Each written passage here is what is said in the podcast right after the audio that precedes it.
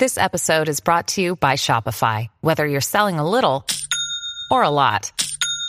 Shopify helps you do your thing, however you cha-ching. From the launch your online shop stage, all the way to the we just hit a million orders stage. No matter what stage you're in, Shopify's there to help you grow. Sign up for a $1 per month trial period at shopify.com slash special offer, all lowercase. That's shopify.com slash special offer.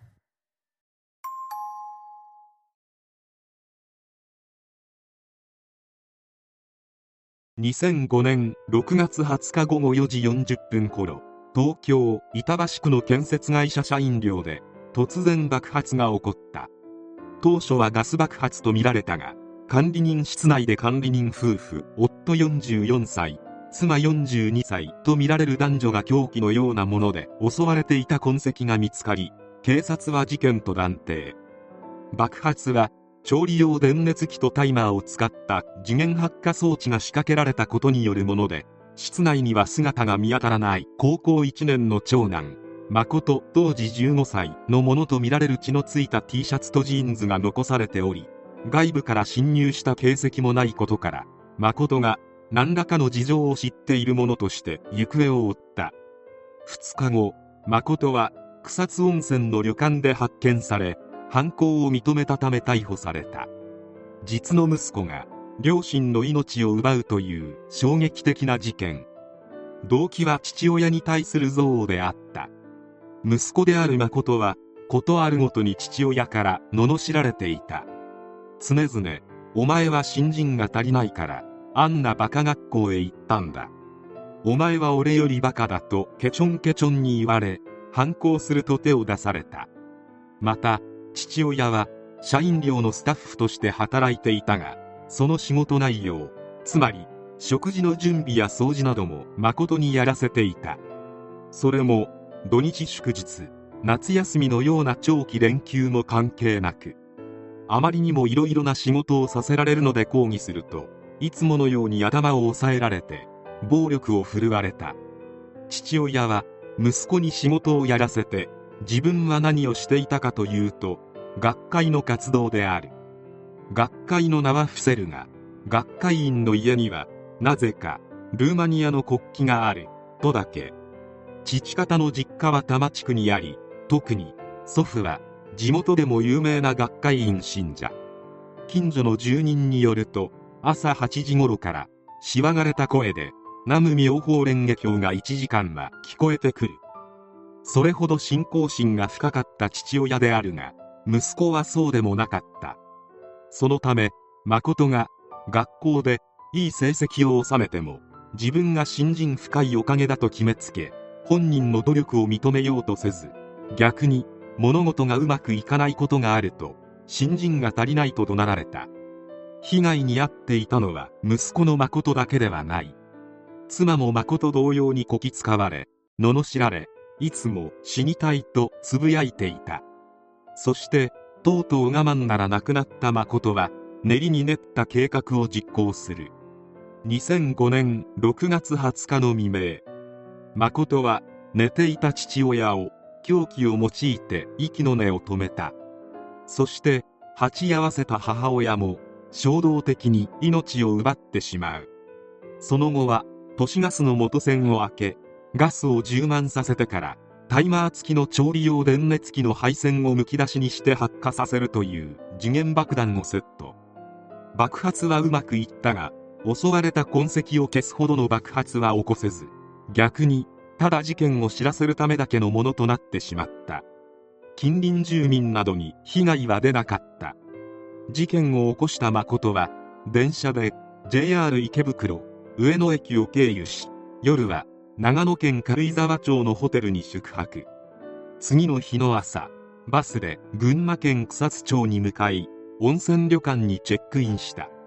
黒の T シャツにジーパン姿で偽名で16歳と名乗りアルバイトでお金を貯めて旅行をしていると話した。3階奥の和室に宿泊し何度か外出したという。草津で宿泊中の夜テレビのニュースで東京の板橋にて爆発事件があったことを報道していた。そして息子が行方不明であるということも。そのニュースを見た温泉旅館の従業員は念のため誠の宿帳の住所を確認。すると誠が記載した現住所は事件現場とほぼ一致していた。従業員は警察に通報。翌日午前7時半広間での朝食のために浴衣姿で部屋を出たところを捜査員が保護。警察だけどなんで来たのかわかるよなと問われるとはいとうなずいた。リュックサックには凶器に使われたとみられる刃こぼれした包丁や携帯ゲームゲームソフトお菓子などが入っていた。所持金は約3万円。なぜこんなところまで来たのかを聞かれると以前テレビで見た草津の温泉に入りたかったと供述した。学会活動にのめり込んでいた父は家族旅行に連れてくることなどなかったとのことであった。誠は未成年であったため家庭裁判所の少年審判にて東京地検に送致されることが決まり公開法廷で裁判が行われることとなった。そして裁判で明らかになっていったのは長年蓄積された父親への恨みであった。父親は誠の部屋に完全自決マニュアルを置いたり私物を全て廊下に出して部屋に南京錠をかけて入れなくさせられたり段ボール箱に誠と犬を入れて犬に襲われているのを笑って見ていたりしていたことが判明。先日した家の手伝いも小学校5年生の頃からやらされていることが分かった。誠の精神鑑定を行った医師によると父親は誠を小さな頃から働かせ自分はバイクを買って楽しんだりパソコンをやっていたりした。それなのに子供に対して暴言や暴力をたびたび働いた。子供が大事にしていた近所のおじいさんと別れる時にもらったおもちゃまでも父親が壊してしまったとのこと。そして事件を起こすきっかけとなったのは父親からお前は信仰が足りないからこんなバカな高校に入ったんだとバカにされたことだと誠は供述したがそれまでもひどい言葉を浴びせられ続けておりたまりたまった怒りが臨界点を超えただけであると医師は推測した。気になるのは恨んでいたのは父親だけであったのになぜ母の命まで奪ったかであるがそれについて誠は母親はいつも仕事が忙しくかわいそうで死にたいと話していたので一緒にやったと語っている。そして最後にお父さんお母さんには本当のごめんなさいを言いたい。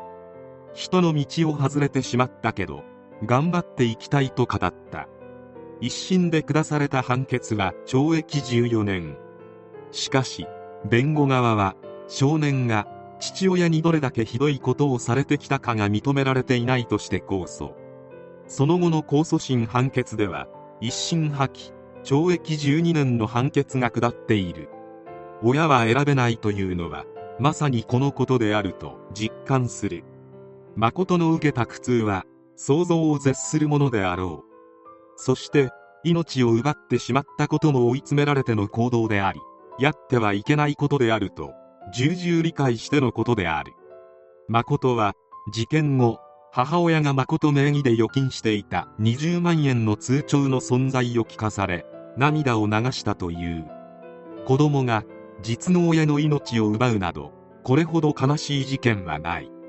出所後はどうか幸せな人生を送るよう願うばかりである。